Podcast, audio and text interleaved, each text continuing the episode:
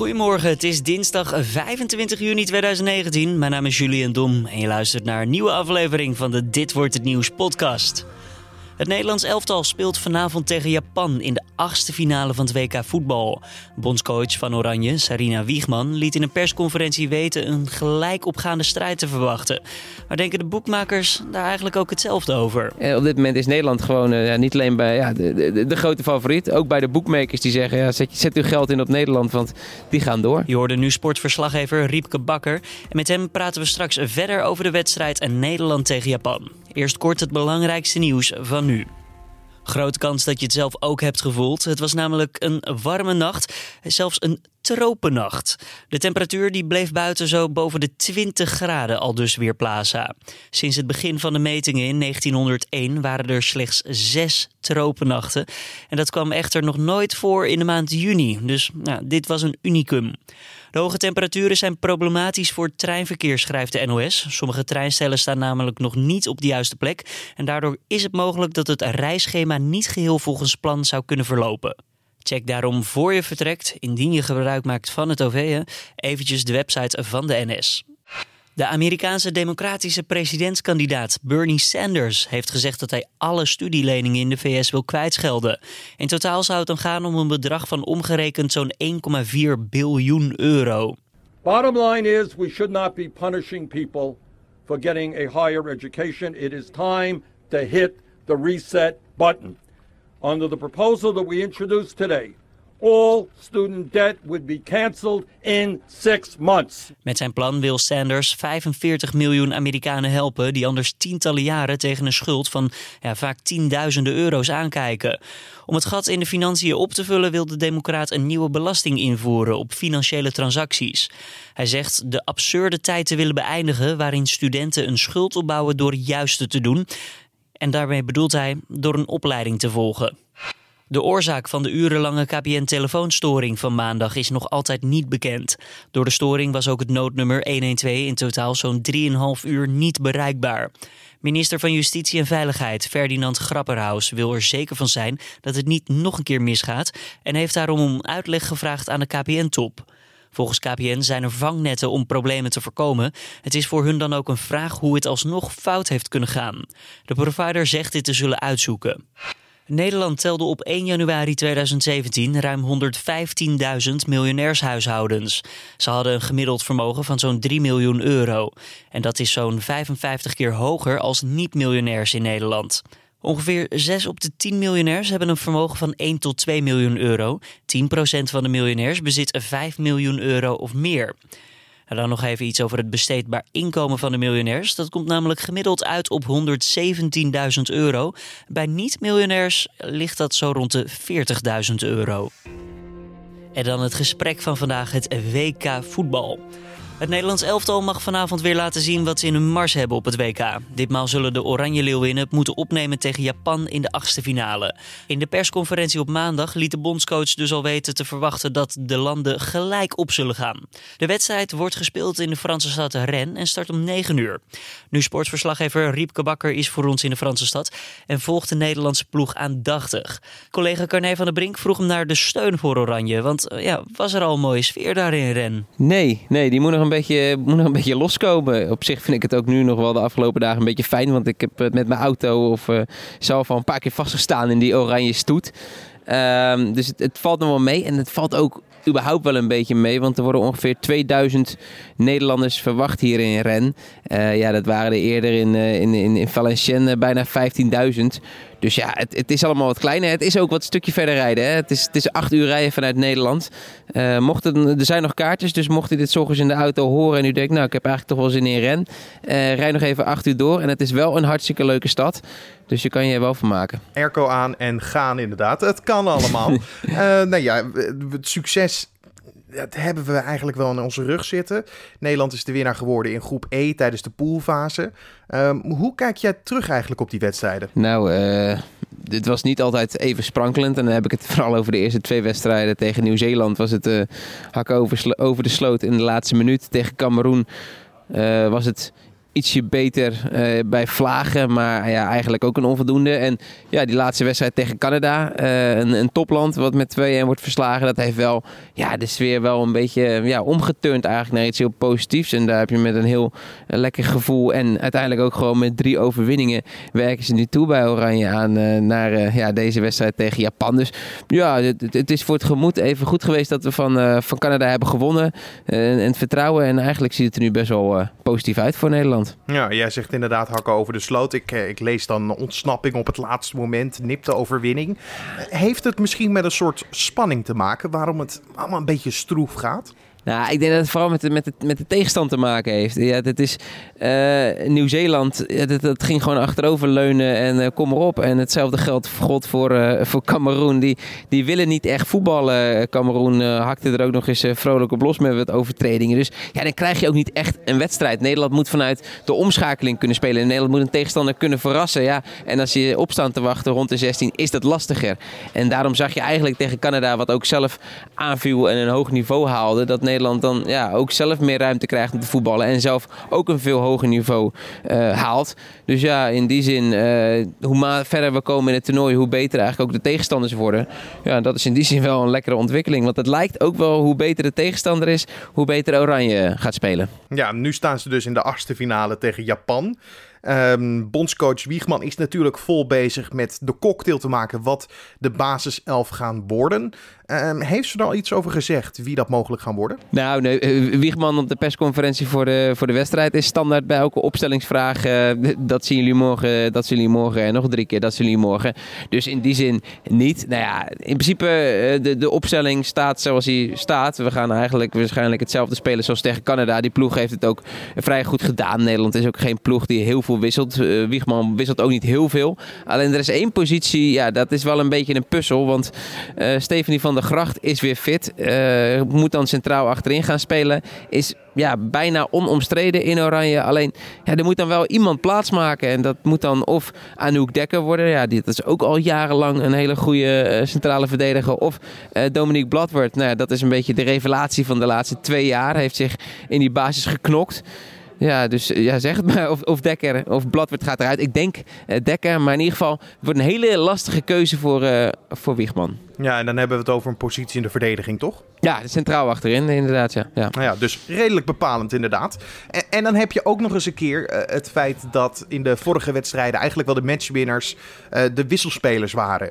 Uh, ik heb het over een, een Jill Roord, een Linette Berendstein.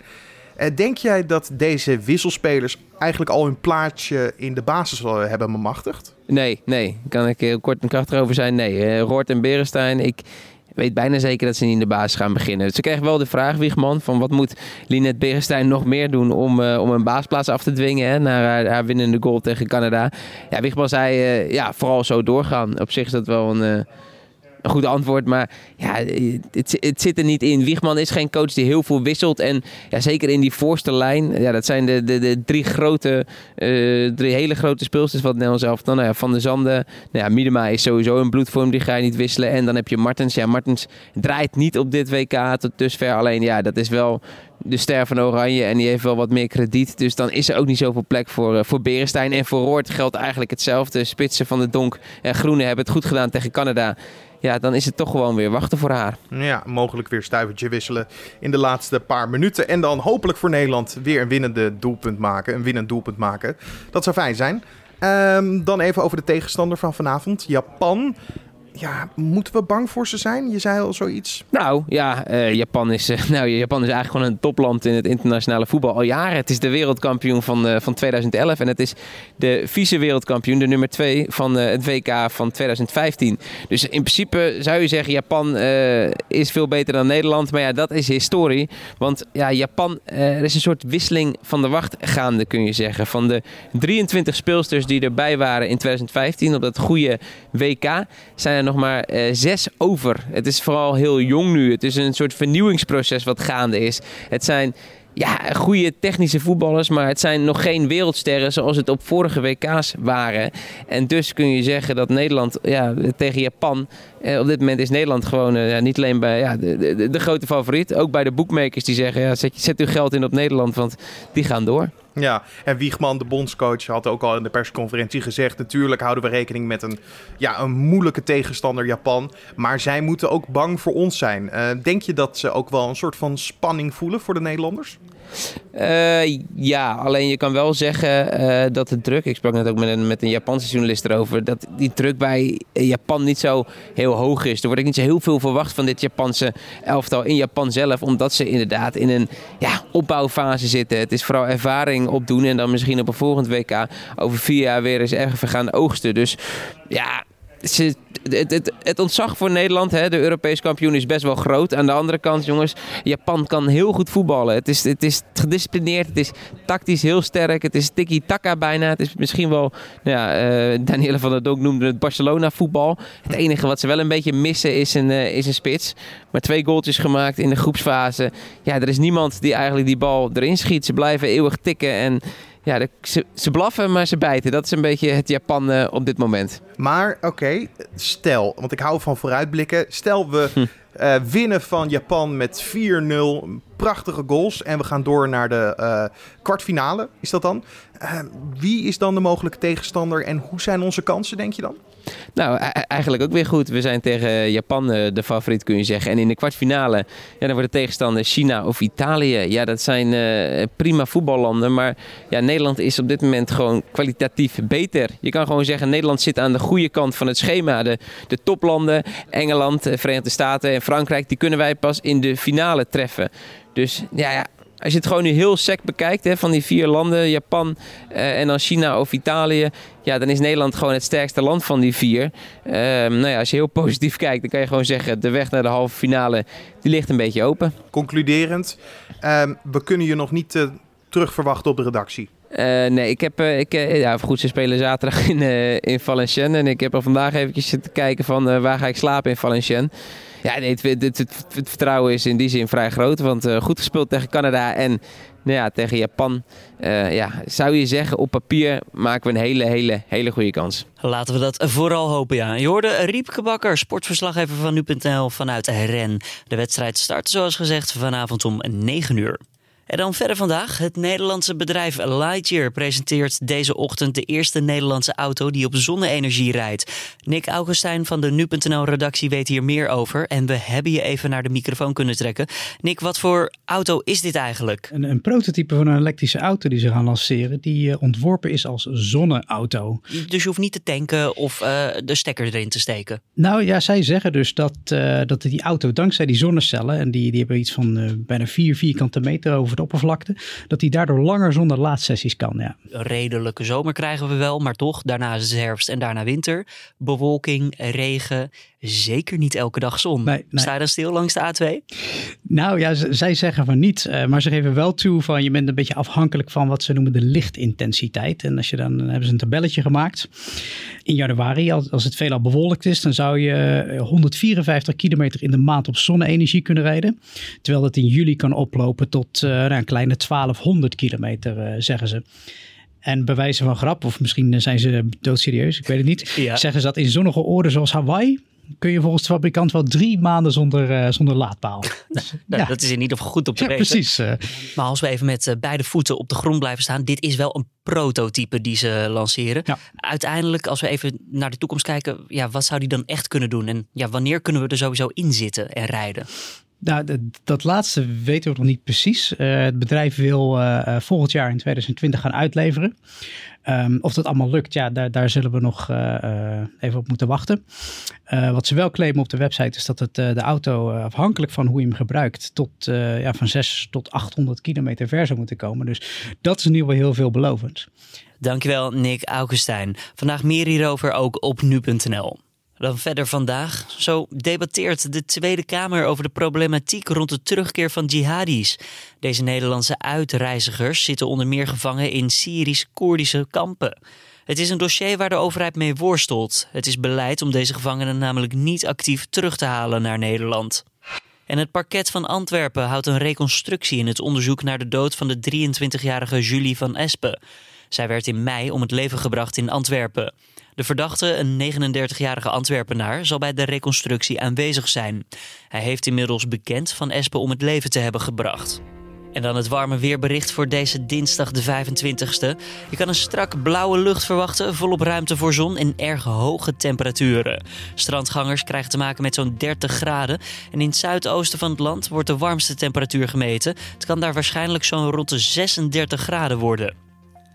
En dan nog even dit op het einde van de podcast. Passagiers van een Brussels Airlines vlucht van Brussel naar Washington hebben afgelopen weekend 9 uur in het toestel gezeten. Op zich niet heel vreemd, maar ja, ze landen vervolgens weer op dezelfde plek als waar ze waren opgestegen. Al vanaf het begin waren er veel problemen met de reis, waardoor reizigers te maken hadden met een urenlange vertraging. Op het laatste moment werd namelijk besloten om ook nog eens van vliegtuig te wisselen. Door die wissel moest de administratie worden bijgewerkt om zo te mogen landen in de VS. Nou, pas na vier uur in de lucht bleek dat die administratie dus niet op orde was.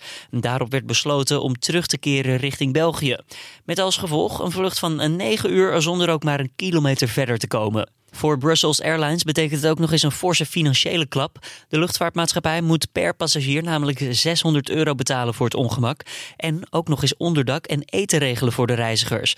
Dat is nog niet het enige, want de reizigers moeten ook een nieuwe vlucht krijgen richting hun bestemming in de VS. Al met al wordt rekening gehouden met een schadepost van circa een half miljoen euro. En dit was dan de Dit Wordt Het Nieuws podcast van deze 25e van juni. De podcast is elke maandag tot en met vrijdag s ochtends vroeg te vinden op de voorpagina van nu.nl. Wat vind je van de uitzending? Laat het ons weten. Dat kan via podcast.nu.nl. Of laat even een reactie achter onder dit bericht op de website of in je eigen favoriete podcast-app.